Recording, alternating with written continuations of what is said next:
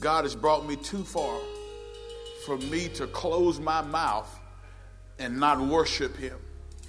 The Bible says, Let the redeemed of the Lord say so. And if you've been redeemed by the blood of the Lamb, you ought to be in your living room, wherever you are, shouting right now, saying, Thank you, Jesus, because we serve a good God and He's worthy to be praised. Glory to God. Man, I'm telling you, I'm so super excited to be here with you this morning. Amen. As we share another Sunday morning worship experience with you. It's so good to see uh, and, and, to be able to, to, to, to gather, to uh, come and share a word uh, with you today. I believe that God is going to do a supernatural thing in us today. And I pray that you came ready to receive from the Lord. Amen. If you have your Bibles, I'm going to ask you to turn with me to Philippians chapter number four. Philippians chapter number four. We've been studying this powerful book, uh, and we're going to begin our reading at verse number 10. Philippians chapter 4, verse number 10. And uh, my, my subtopic today is just going to be chill out. Everybody say chill out. Uh, Philippians chapter 4, verse number 10. The text says this, and we read together from the New Living Translation. It says, Now, how I praise the Lord that you are concerned about me again. I know you have always been concerned for me, but you didn't have the chance to help me. Verse number 11 says, Now, not that I was ever in need, for I have learned how to be content with whatever I have. I want to read that from the King James Version of Scripture, that verse number 11 from the KJV. I like the way it reads. Amen. And Paul is writing here. He says, Not that I speak in respect of want, for I have learned in whatsoever state I am, therewith to be content. Glory therewith to be content. We're going to park right there and we're going to unpack some things to get us up to this point because the Apostle Paul is writing this letter from a Roman jail cell. And we talked about on last week and reviewed the fact that, that, that our mindsets are key to how we live this life and how, we're going, how far we're going to go in God. In that first chapter, we, we saw that Paul had the single mind, and, and that, that bode well for him eh, because it produced joy even in the midst of suffering. Even in the midst of being in the jail cell, he still had joy because he, had, he was single minded. He was, he was focused on promoting the gospel of Jesus Christ. The second chapter, we dealt with the submissive mind, which it produced joy in the midst of serving. When you're serving others, when you're doing the work of ministry, uh, you got to have a submissive mind because when you deal with people, come on now, people can be something else. We told you that on last week. As a matter of fact, touch yourself, say, I can be something else. Yeah, yeah, I, I, know, I know, I know. The third chapter, we dealt with the spiritual mind, and we said that it produces joy in believing. And lastly, this fourth chapter deals with the secure mind, and it produces joy in giving. Now, we told you the overriding theme in this book is a key thought from the book of Philippians is you can have joy even during life's most difficult circumstances. I'm going to read that again the key theme in this book is you can have joy even during life's most difficult circumstances. And I'm here to tell you right now that life can throw you some curveballs. As you go through life, because we live in a fallen world, it rains on the just as well as on the unjust. So there's some stuff that can come your way, that whether it's the death of a loved one, whether it's uh, a divorce, whether it's sickness in your body, whatever it may be, uh, that, that, can, that can disrupt your flow. But the Bible lets us know in this book, in Philippians, lets us know that you can still have joy even during life's most difficult circumstances. Now, I want to, I want to, I want to get back to this because Paul said, he says, I've learned in whatsoever state that I'm in, I've learned therewith to be content.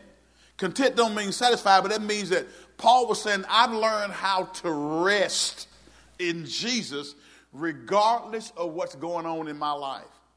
Now, that's important because Paul said he learned it. That means that he wasn't always there, guys. Now, God desires for us to get to where Paul was, amen.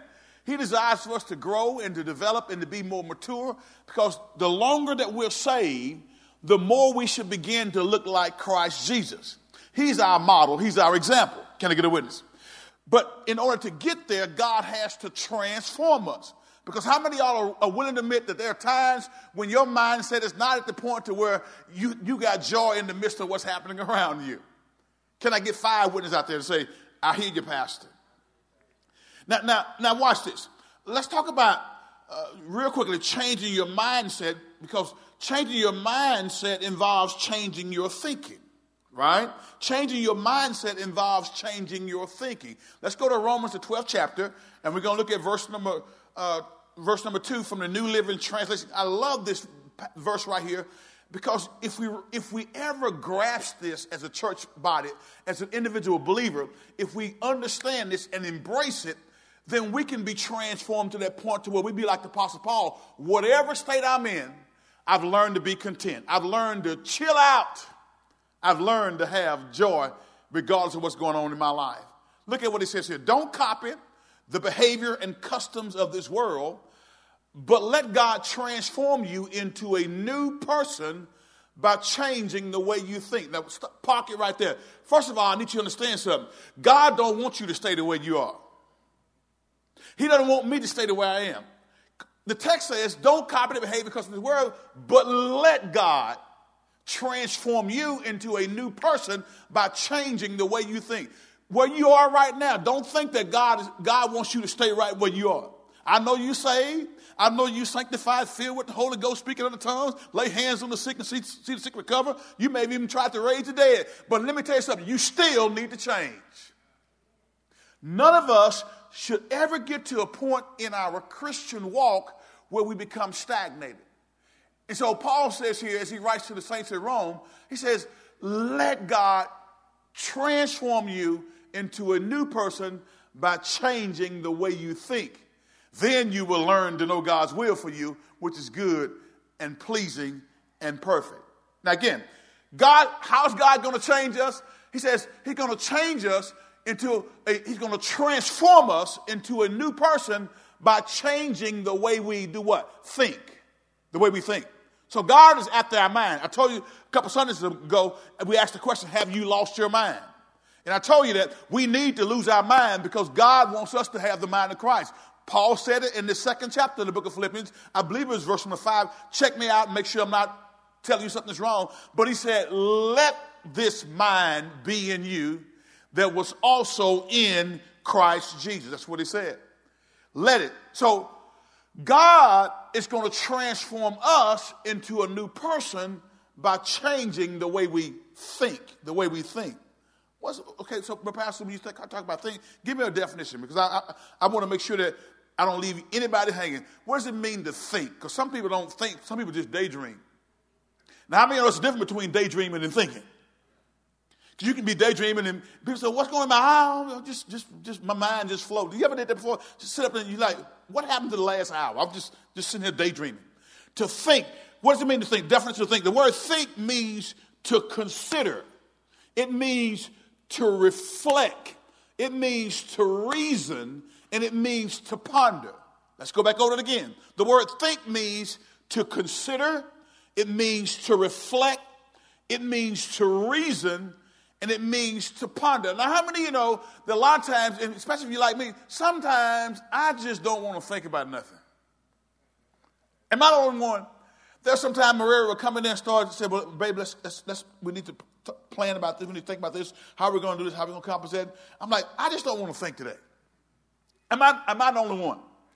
I, have been there. Well, I, just, just, give me some time. Give me some time. We, we'll get back to it. But thinking is the mechanism changing the way we think is how God transforms us into a new person. So if you don't like to consider stuff, if you just kind of just go for it, I just go for it. I, I, I, don't give it no thought pass. If I feel it, I go. Listen, baby, just doing stuff based on what you feel and, and acting out of your gut is not wise. See, some people say, well, I had a gut feeling. Gut feeling ain't being, that don't mean you led by the Holy Spirit. There's a whole bunch of reasons why you can have a gut feeling. Maybe you ate something bad. Maybe the collard greens you ate was sour or something. I don't know. You, you, your gut, don't go by your gut. God says He wants to be spirit led, led by the Holy Spirit. And so part of that being led by the Holy Spirit means we got to yield ourselves to the Holy Spirit. Can I get a witness out there? So, so, so, so watch this. Watch this now. So, so, so to think means to consider, to reflect, to reason, and to ponder.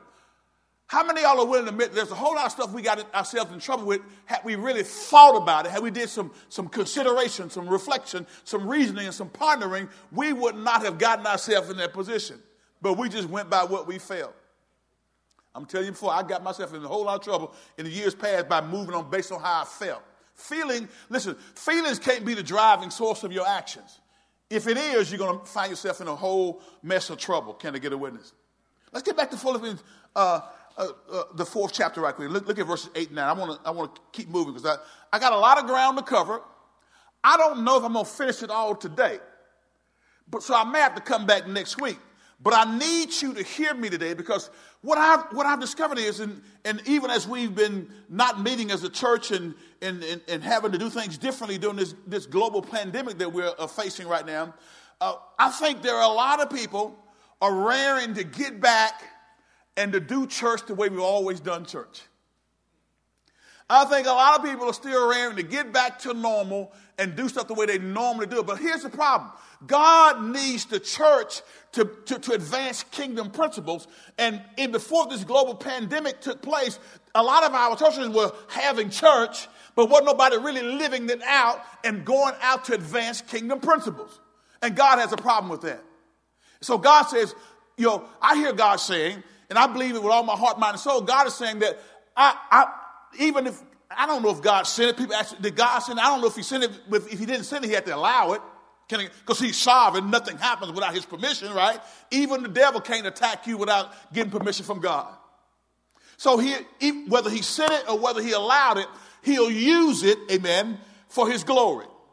And so He wants to get the church to the point to where we get out of just coming together and gathering, which is good but he wants us to get to the point to where we take the church out of the building. The t-shirts we wore, remember the t-shirt, Brittany, the church has left the building. We got to get out of the building, amen, and be the church wherever we are. On our jobs, be the church on your job. Some of y'all can't be the church on your job because you don't cuss too many people out on the job. Hello, I'm talking to you. Yeah, you big cusser. You can't be the church because you're doing stuff that does not line up with your profession of faith. I'm not saying you're not saved, but you got to grow. God got to transform you. Baby, you need to be transformed. And, and the Bible says here, God's going to transform us into being a new person by changing the way we think, the way we consider, the way we reflect, the way we reason, and the way we ponder. Too many believers are quick to jump on stuff without considering without reflecting, without reasoning, without pondering, without praying about it. But watch the text. Watch, look, at, look at Philippians 4, 8, and 9. We, we covered this last week, but I got to move. Okay, watch what it says. And now, dear brothers and sisters, one final thing. Watch what it says here. Fix your thoughts on what is true and honorable and right and pure and lovely and admirable. Think about things that are excellent and worthy of praise. Verse number nine, let's read it. It says what? Uh, keep putting into practice all you learned and received from me. Paul, the Apostle Paul, writing this letter to the saints at Philippi, he says, I need you to keep putting into practice everything you've learned and received from me, everything you heard from me and saw me do it. Then the God of peace will be with you. Guys, the idea being put forth in these verses here is that we focus our thoughts until we shape until our thoughts shape our behavior. I got to repeat that. We need to focus our thoughts until our thoughts shape our behavior. Because God says He's going to transform us into a new person by doing what? Changing the way we what? Think, the way we think, the way we, the way we consider, the way we reflect, the way we reason, the way we ponder. The truth is this. Here's the truth. Here's the truth. Now, Here's the truth. Here's the truth. Listen, what we think is what we become. Let me say it again. What we think is what we become. I see my good friend, Mr. Elijah Tate, uh, stepped in on us this morning. And Elijah, I, I, I imagine when you when you saw Lawanda over when she was on a missionary trip and somehow or another you got together with her and now y'all are married, you thought something before you got with Lawanda. Yeah, yeah, yeah, yeah. I know you did. I know you did. Because, see, uh, when I was walking across the Louisiana Tech campus, uh, and when I saw my wife, I thought something before I ever got. Can I get five witnesses out there who will be honest? Rod White, you thought something before you ever got with Tony White. Can I get a witness? And so, so you thought it. Our thinking, what we think is what we become. Watch this now. This, this is dangerous because it's two way street here. God says He wants to transform us into a new person by changing the way we think, the way we consider, the way we reflect, the way we reason, the way we ponder. What we think is what we become. Second, second truth is this where we have kept our minds is where we are. Where we have kept our minds is where we are. I don't care what we say. I don't care how we dance. I don't care how we speak in tongues. I don't care how we come to Bible study and, and, and teach a Sunday school class. Where we, where we have kept our minds is where we really are. Can I get a witness? That old song, uh, somebody mentioned the other day, we were talking about it. They're talking about you, you, your body is here, but your mind is across town. Come on, anybody, anybody remember that song? I, I, basically, what they're saying is you here with me, but your, your mind ain't here. You, your, your mind is across town with, with whoever you, yeah, yeah, uh-huh. Can I get a witness? So, so what, what, where we have kept our minds is where we are. Look at Romans, the eighth chapter, right quick. Romans 8, verse 5 through 8. I got to show you this right quick. I got a lot of ground to cover, so, so let's try to cover it as much as we can today. And then that which we don't finish today, we'll pick up next week. Glory to God. Romans, the eighth chapter, verse number 5 through 8. Romans 8, verse 5 through 8. Let's get there right quick. Come on, let's go. Ready? Let's read. Those who are, watch this, those who are dominated by the sinful nature think about what? Sinful things. But those who are controlled by the Holy Spirit think about things that do what? Please the Spirit. Now, I want you to evaluate your thought life right now. Look at what this says now. Because the second truth I gave you is where we have kept our minds, is where we are. Now, you know better than anybody else what you've been thinking about all week. You know better than anybody else whether or not you've even pondered, reflected on, considered what God is trying to do in your life and what He wants you to do. You know it better than anybody else. Maybe you, you, you you're in church. I, I'm not doubting that you made a decision for Christ, but God don't want you to stay where you are. He's about transforming us. He wants us to get to the point like the Apostle Paul was as he, when he wrote Philippians. He had joy in the midst of his circumstance. He says, Whatever state I'm in, that therewith I've learned to be content. So you know what you've been thinking about, and you know if the things of God have been on your mind or not. Now, you can try to fool me because we're, we're good at, at, at doing uh, Christianese or what I call church speak. When we roll up on a fellow, somebody who we know is a believer, Hey man, how you doing? Oh, I'm blessed of the Lord and highly favored, brother. How are you? That ain't what you were saying a while ago. We, we, we got all the Christian talk down, but see, listen, God says, what are you thinking about? I want to transform you into a new person by changing the way you think, the way you consider, the way you reflect, the way you reason, the way you ponder.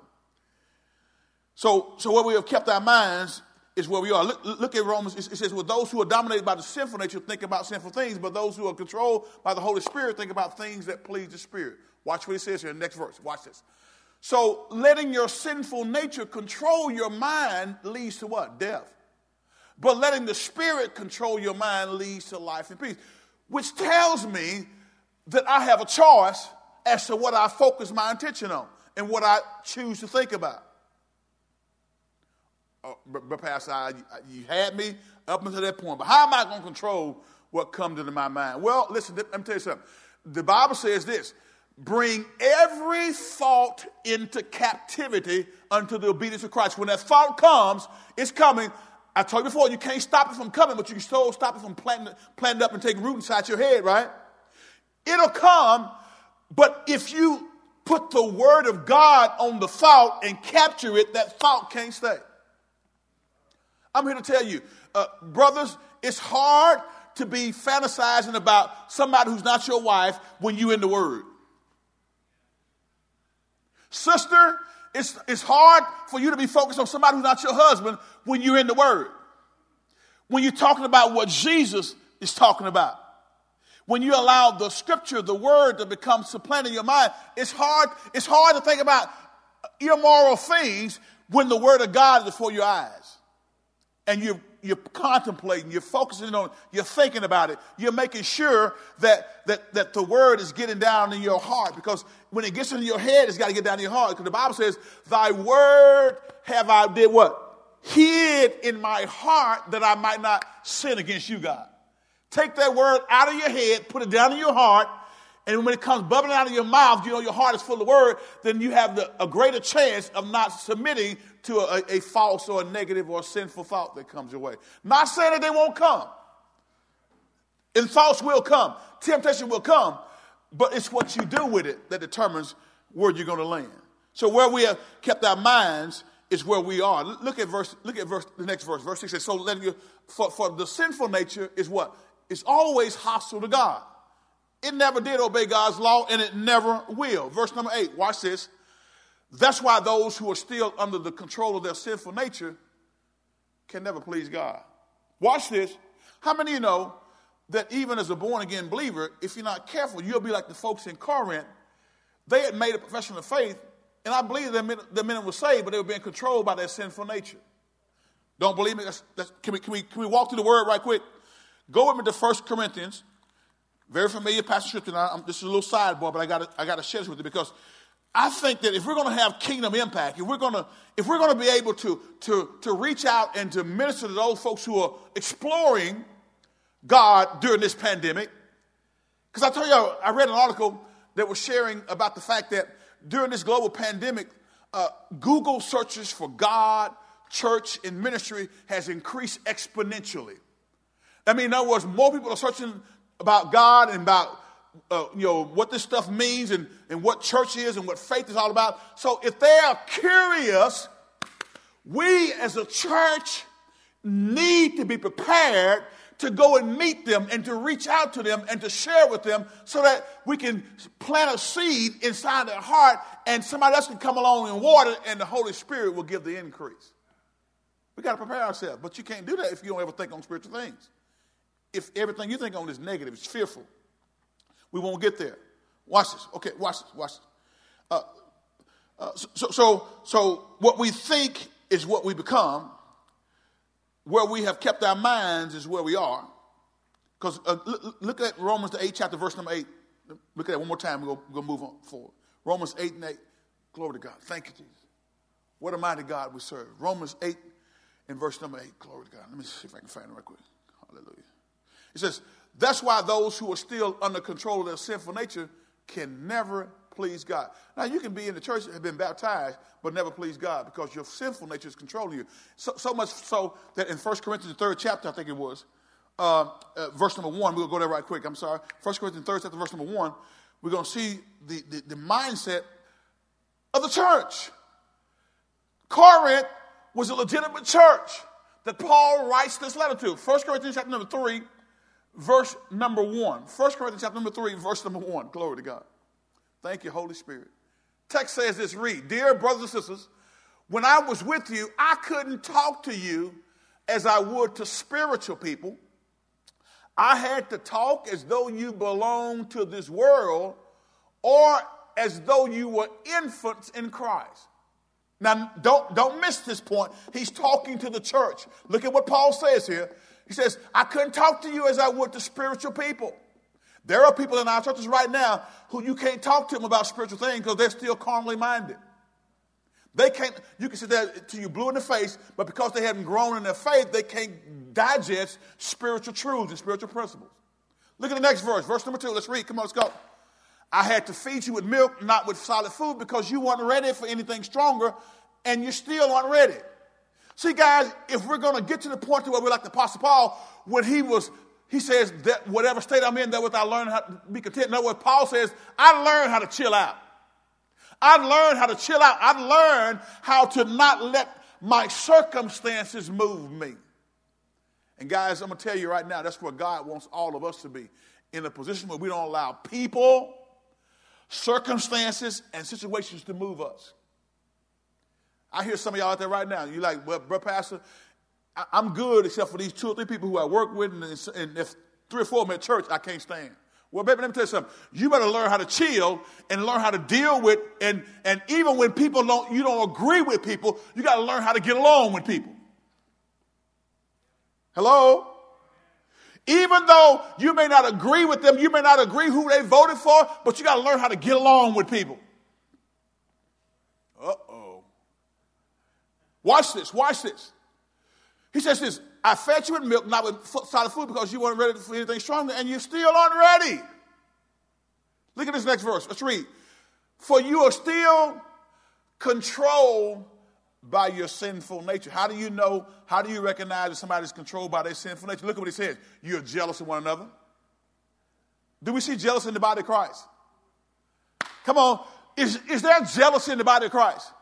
Why, pray tell me, would a pastor over here start talking about a pastor over here because their church is growing and theirs is remaining stagnant? People over here getting saved, they're getting fulfilled, but now rather than rejoicing that they're getting fulfilled and they're saved and their life is being transformed, you mad because they ain't coming to your church. I thought we were all on the same team. So we said, yeah, we're on the same team, Pastor, but as long as they're coming over here, you know. But if they come over there, I'm mad at you and I'm going to talk about you. Guys, that's, that's, that, that's, that's straight from the pits of hell. Because the enemy Satan, Beelzebub is all, Beelzebub is all about division and not unity.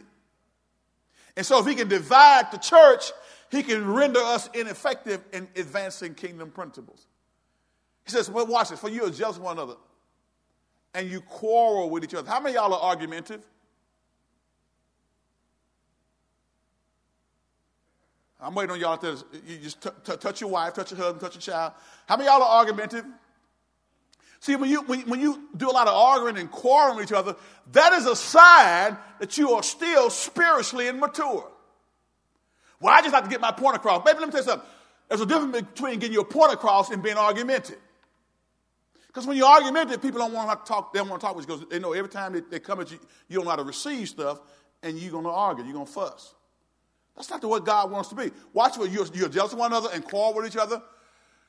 Doesn't that prove you are controlled by your sinful nature? Aren't you living like people of the world? Watch what he says in verse number four. Let's read. It says what? When one of you says, I am a follower of Paul, and another says, I follow Apollos, aren't you acting just like people of this world? You know, we, we have such thing in the body of Christ, we call them spiritual superstars. Well, I, you know, I, I, I, don't even go to my church. I just sit at home and watch this, my, my favorite pastor online. Now, listen, online, we're using that too. But, baby, you need to be connected with a local church in some shape, form, or fashion. I, you know, I, I thank God that we're going to utilize this tool going forward. Amen. We were forced into this tool.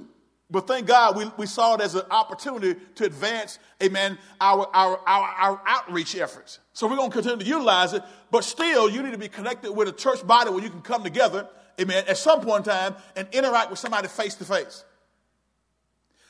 Because that's how we encourage one another. That's how we get each other to grow in our faith. So God will use this tool right here to, to introduce you to EBC or whatever other church you're watching. But at some point in time, you need to connect with that local church so you can do life together. It's hard for me to do life together if I never interact with you. Amen?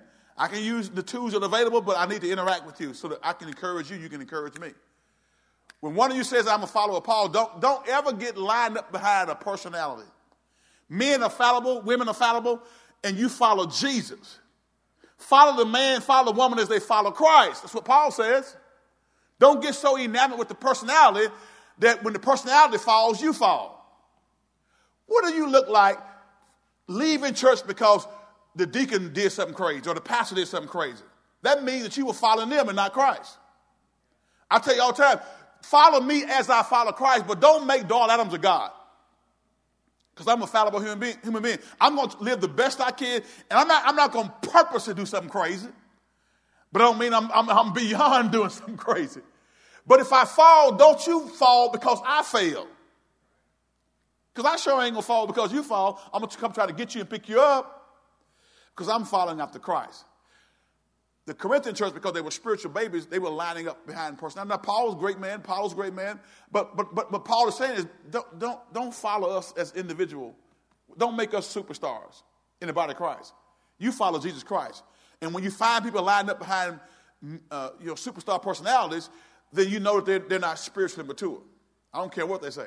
I am a follower of Paul, and another says, I follow Apollos. Aren't you acting just like people of this world? Verse 5, I'm going to stop here. It says, What? After all, who's Apollos? Who is Paul? We're only God's servants through whom you believe the good news. Each of us did the work the Lord did what? Gave us. Verse 6 for good measure. Come on, let's read it. I planted the seed in your hearts, and Apollos watered it, but it was God who did what? Made it grow. So God is the one who should be getting the credit and not any man or woman. Amen? Can I get a witness?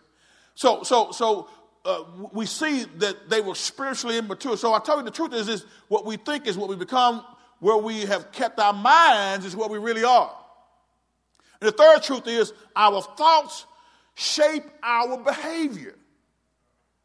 Your thoughts shape your behavior. So we got to get get on the high horse and begin to learn how to bring our thoughts into captivity. Because if our thinking is shaping our behavior, then if our behavior is off, that means our thinking is off.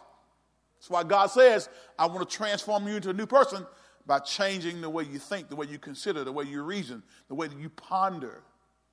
Can I get a witness? The way you, the way you reflect and the way you consider things thinking, changing the way you think. And what we do is what we think. Our thoughts shape our behavior, and what we do is what we think. You know it, and I know it. Before you did whatever you did that was outside of God's will, you thought about it first. I said before you did what you did, you thought about it first. Before you did before you took that that which did not belong to you, before you interacted and slept with that person who you morally and legally should not have been sleeping with, you thought about it first. You didn't just meet him and all of a sudden, bam, it just it just it just happened. No, it, just, it don't just happen. Fornication don't, adultery don't just happen. I know we try to excuse it. Well, I don't know what happened. You know what happened. You thought about it before you did it. And so had we had we intervened during the thought process and begin to capture it and putting the word of God on it, and then allowing the word of God to transform our focus, then we would have prevented ourselves from going into that into that into that arena that God didn't want us to go into. Can I get a witness? So a person who centers his thoughts upon the world and its things will live for the world and its things. Y'all with me? Repeat that. A person who centers his thoughts upon the world and its, and its things will live for the world and its things. Which is money, wealth, lands, property. Pro- Those things in of themselves are not wrong. But when they're our primary focus and we put them above our relationship with our God, then now we got things out of order. Can I get a witness? A mind set upon the world and the flesh is what leads to anxiety and worry and to emptiness and restlessness. Paul says, I've learned uh, in whatsoever state I am, that would learn to be content. A worldly mind, a worldly mind never knows peace, not true peace, not the peace of God. When you're thinking worldly and it dominates your thinking, you can't have the peace of God. I like what I like what Isaiah 26 and 3 says, one of my favorite passages of scripture to quote. He says, Thou will, I think it is Thou will keep you in perfect peace whose mind is stayed on thee because you trusted in thee.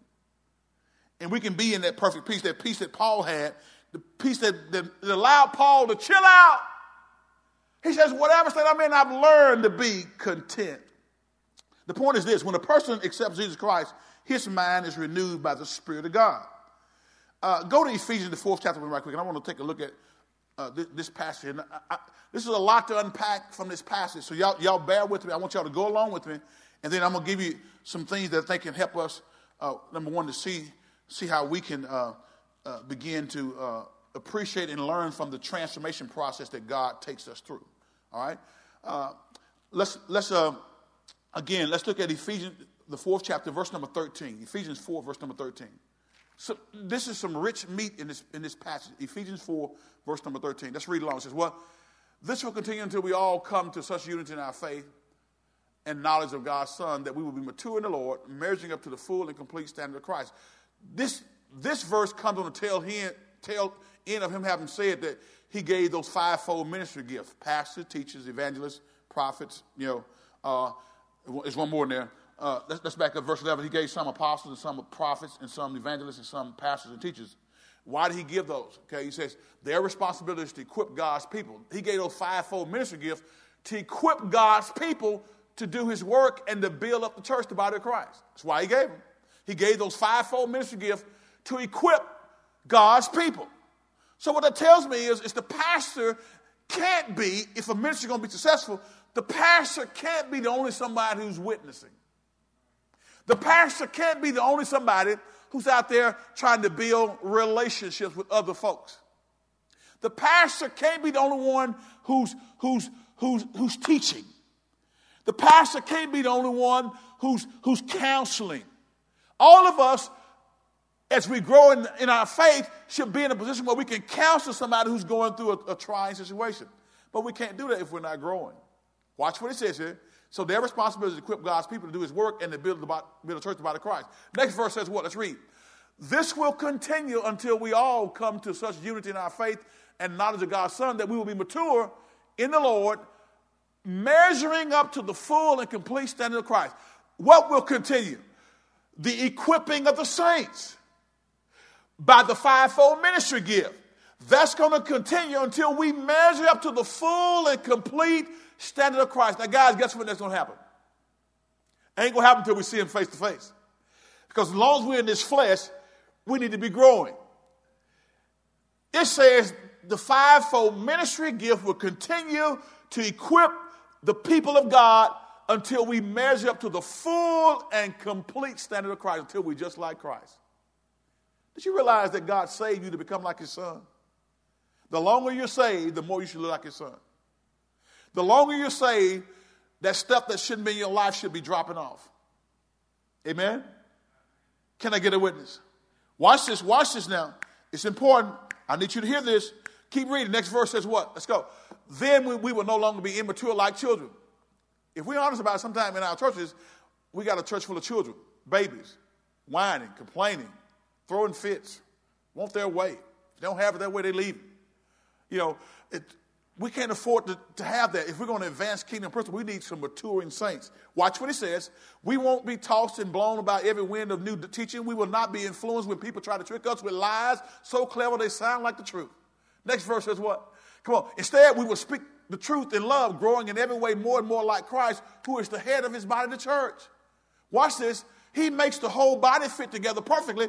As here's what I want to get to. He makes the whole body fit together perfectly as each part does its own special work. It helps the other parts grow so that the whole body is healthy and growing and what?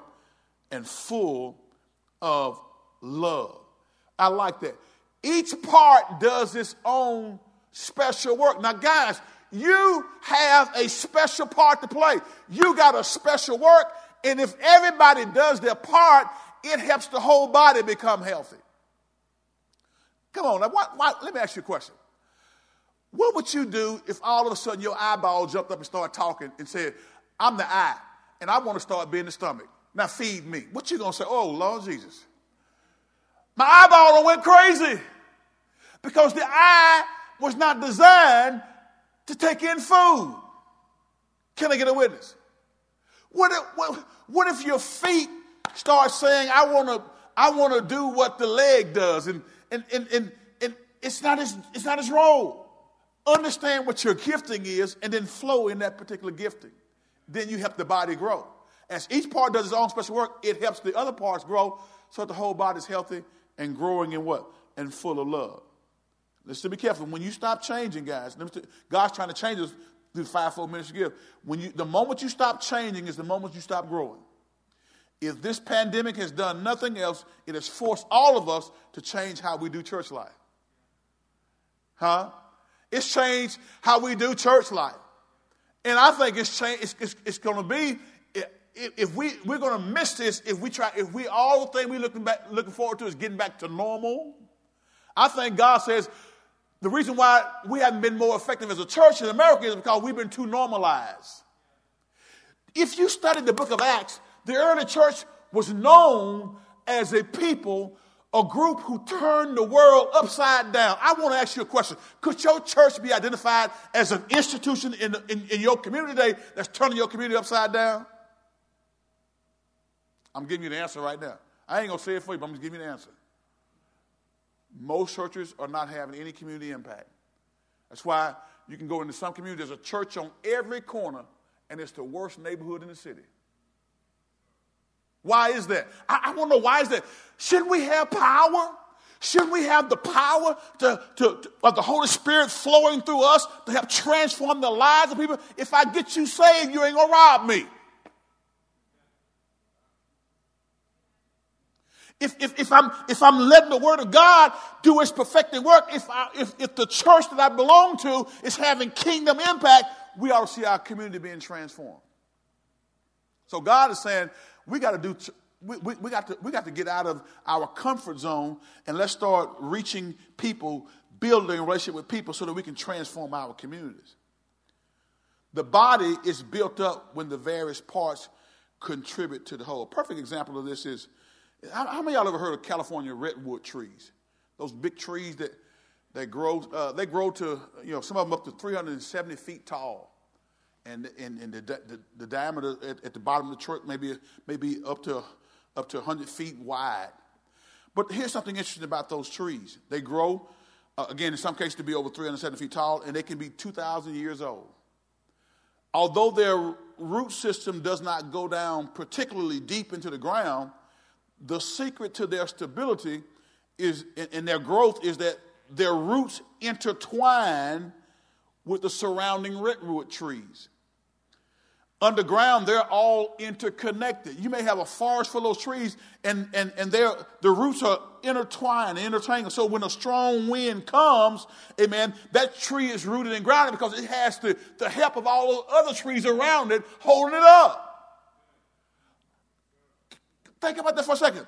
It, you can't mess with one without messing with the whole grove of trees. Okay? And when strong winds do blow, that, that connectedness keeps the other from falling. And that's why it's so important in the body of Christ that we interconnect and we intertwine. Because that 16th verse of, of, the, of the Ephesians, the fourth chapter, I believe we just read, talk about the fact that, that each one of us have a gift that when we utilize it helps build the whole body. So maybe, maybe the church is not where it needs to be because you're not operating your gift. Maybe the church is not as strong and as healthy as it needs to be because you are not resting in your, you hadn't chilled out and, be, and, and being content that this is what God called me to do. God didn't call me to pastor. God didn't call me to lead the choir. God called me to do exactly what I'm doing. Here's, what, here, here's one thing I learned in life, guys, and, I, and I've always been this way. I'm, I'm going to keep doing what God told me to do until God tells me to do something different. And I, I, don't sweat it. I don't try to make stuff happen. I don't try to create it. I just say, God, lead me and guide me. Help me to be sensitive to your voice. But, but I, I, I'm comfortable in my skin. I'm not trying to be the next anybody else. I can be the best Dawel Adams I can possibly be. And I'm good with that from the standpoint of not trying to be like somebody else. I want to be like Christ. I'm not good with not but, but with falling short. I want to be pursuing after Christ. But we got to get out of this mindset of, okay, somebody else did this, so I got to do it just like they did that. No, that, that wasn't given to you. Can I get a witness? That wasn't given. Do what God has called you to do, and you can help show up, show up the body of Christ. Paul's main point in, in verses 17 through 32, that, that those next verses of that fourth chapter of Ephesians, was that Christians are not to live the way they used to live because they're not the people they used to be. Understanding your new life affects how you live in the new community.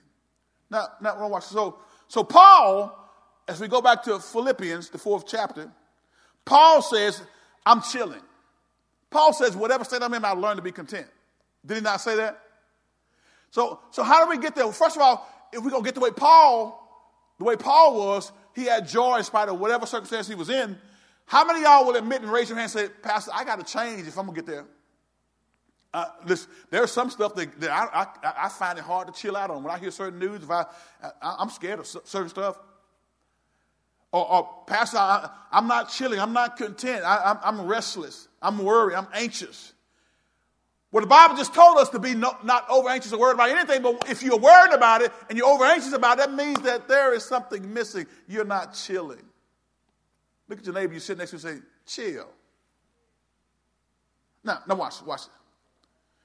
God uses a process to change us. Again, we, we know He transforms us a new, new person by changing the way we think, the way we consider, the way we reflect, the way we reason, the way we ponder. Some of us sitting here and listen, some of y'all listen to me hadn't changed the way you th- the way you think about life in 50 years. And it's, it's a sad commentary if you get to a certain age and say, well, you know, I, I've been this way for 55 years. I, I, ain't, I ain't going to change now. That's stupid.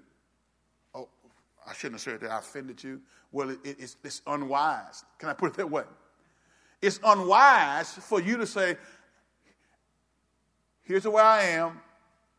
I'm not getting ready to change. And we got those kind of people in our church who won't change. But I'm here to tell you right now God has a process. If you belong to Him, God uses a process to change it because He knows we're stubborn. God wants us to change. Amen. Change is a necessary part of, growing life. Amen. We need change in order to keep progressing. Amen. Listen, we need change in order to keep progress. However, it seems like when we try to change ourselves, it doesn't last. When we try to change our eating habits ourselves, when we try to do certain things ourselves, it doesn't last. It, does, it doesn't have a permanent effect. The main reason for that is that we work, when we try to change, we, we work on the outside, we, we, work on the exterior. And, our, and, and we work on the outside instead of our interior part, instead of our inward man, instead of our motives. Any, hear me carefully, any lasting change must begin on the inside, and that's where God specializes. That's the work of God, inside change. Salvation has always been, hear me carefully, salvation has always been an inside out job. Therefore, if any man be in Christ, he is a new creature. Old things have passed away. Behold, all things have become new. Well, Brother Pastor, well, I see folks who still doing some of the same things they did before they got saved. Well, see, it's an inside out job. If I'm truly born again, my spirit man is new, but I got to work it from the inside to the outside. I was listening to a song last night. I, just, I had church uh, almost all night last night. I, uh, there was a song, Jesus on the, y'all heard the song, Jesus on the inside? working on the outside. Oh, what a change in my life. Jesus on the inside, working on the outside. Oh, what a change in my life. Y'all, now, now, now, now see, come on, y'all, y'all, y'all got to catch up. I, I, I praised him, took us back to the old church this morning. I, I like a little bit of old school mix in there. Come on. A little old school medley. Uh, but Jesus on the inside, working Amen. To the outside, what a change in my life. See, you will not have lasting change unless you allow the inward process to take place that God wants to change our thinking, He wants to change our hearts. That's why, guys, uh, how many of y'all know that uh, prior to someone getting a, a, a, gastric bypass surgery or a lap band surgery to shrink their stomach, one of the things they require an individual to do is to go through a process of, of learning about this process. So they're trying to change their thinking because they know, they know without a shadow of a doubt that they can put that band around your stomach.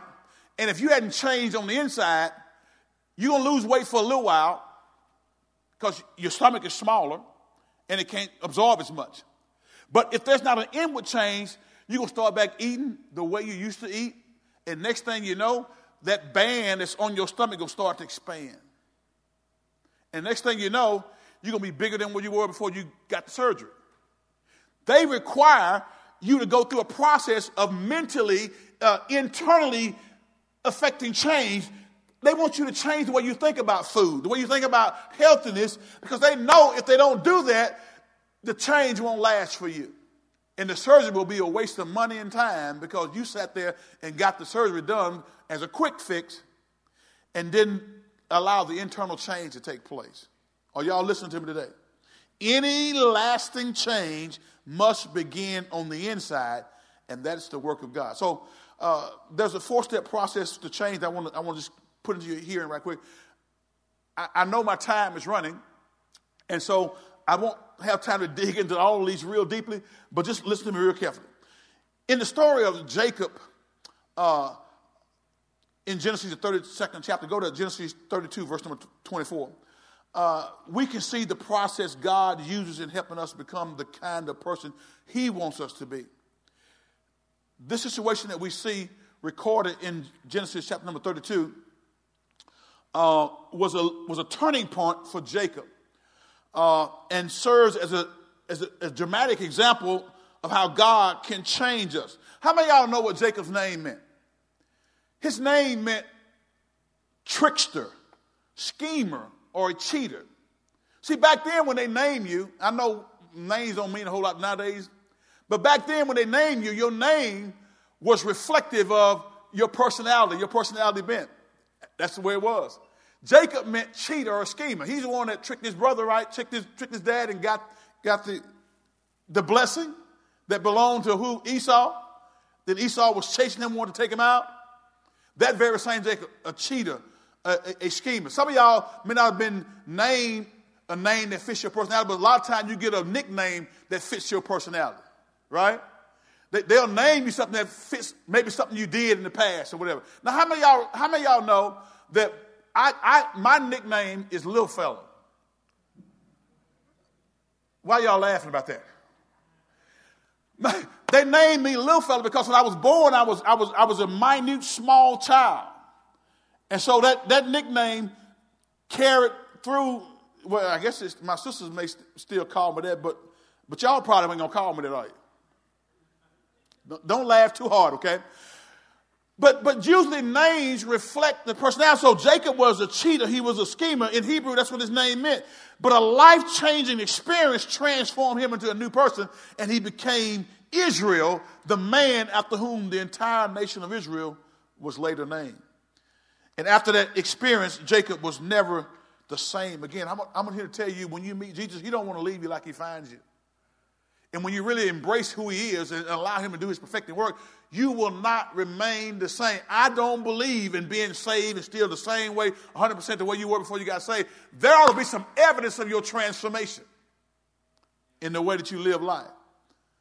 There's some important, some, some important insights in this incident that, that, that show clearly the four steps required for transformation. Can I give them to you real quickly?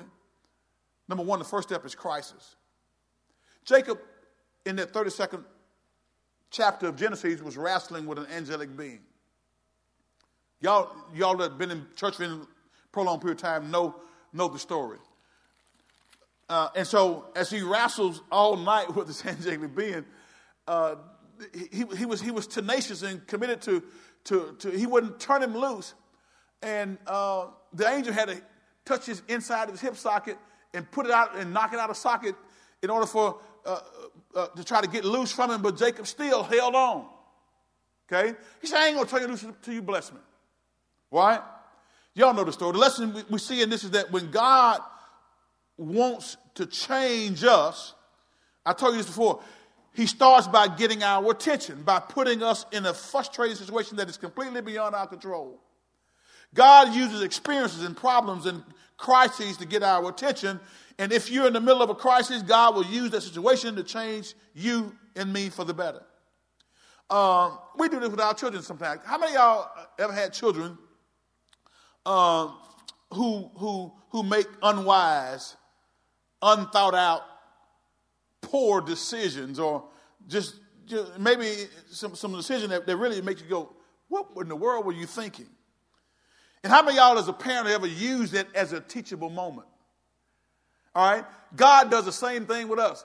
When we find ourselves, sometimes we make decisions that put ourselves in a crisis, and God allows us to go into that crisis, and He some things God stopped, some things didn't get to us. God stopped it before it got to us. But guess what? Some things he allows to come into our life because he knows that if we if he can't get our attention, we stopped listening to the preacher a long time ago. We don't even show up for, for Sunday school or midweek Bible class. And so, but we say we love God, we say we love his word, but we're not showing that in our individual life. Jacob here, amen, the first step was a crisis. He, he, he, he put him in a crisis, and we tend to we, we tend to not change until we are forced to change. The second thing is, second step is is is is commitment. I'm going to have to stop right here, and we're going to pick up on next week uh, on, on this on, on this part of this, of this this message. Because if we're going to ever chill out, we got to understand how God takes us through a process. Commitment is very important. Crisis first. The first step is crisis. The second step is commitment, guys. When the angel asked to be let go, Jacob says, I will not let you go unless you bless me. Jacob was committed. He was persistent. He stayed with the situation and he worked it out. He was in a situation he didn't like. It was frustrating. It was getting him down, but he was 100% committed to staying with the situation until God turned it around for good. Here's a lesson that we can learn. After God gets our attention with a problem, with a situation, circumstance, he does not solve it immediately all the time. He waits a little longer to see whether or not we really mean business. Because some of y'all know if you, if, if you get your child out of everything they get into, you don't really know if they, if they really truly repented or not. And I'm going to advise you, parent, quit getting your child out of every poor decision that they make. You are handicapping them for the future. All you helicopter moms out there. Y'all know what a helicopter mom is, right? You hover over your children. And everything they do, from, from you telling the coach how many minutes to play him, you fill out all the stuff for school, you fill out his job application, you do his resume for him, you do everything for him, just, just hovering over him. And the boy ain't never grown up. He's 35 and still can't make a decision because you helicoptered over him. Don't do that. God doesn't do us that way because He knows that, that He's there to help us, but there are times when God wants to see if we're really serious about being helped. Because some of us just sorry we got caught. Some of us just sorry we messed up and we're not really serious. So, so the second step is God will allow us to stay for a little while because He wants to see if we're really committed. So I like what Galatians 6 and 9 says, and let us not be weary in well doing, for in due season we shall reap if we faint not. So I got to stop here. So the first step is crisis. The second thing that God uses as a process to change us is commitment. Be not weary in well doing, for in due season you'll reap if you don't give up. How many times have you given up in the midst of a crisis? How many times have you given up when things were not going the way you wanted to go? You just walked off the job and quit. There are people now who, who expect to be up, up here in, in, in nine months when they don't want to, they don't submit to the process of growing. So we're going to look at these next two and we're going to flow into this latter part of this because Paul has some rich meat for us, guys. And if we'll follow this and we'll learn this, we can be like Paul. We can chill out. We can be content with whatever's going on around us. We can have joy in the midst of life's difficult circumstances. That's where God wants us to be. Because if we are if we're able to still rejoice no matter what's going on around us, the enemy can't discourage us, he can't dissuade us from promoting kingdom principles. Amen? Jesus died on the cross so that you and I can have a right to the tree of life. And he died so that you can live a victorious life, so that you can be like Paul, you can chill out. Look at David say, it's time to chill. Glory to God. Every head bowed, everybody close.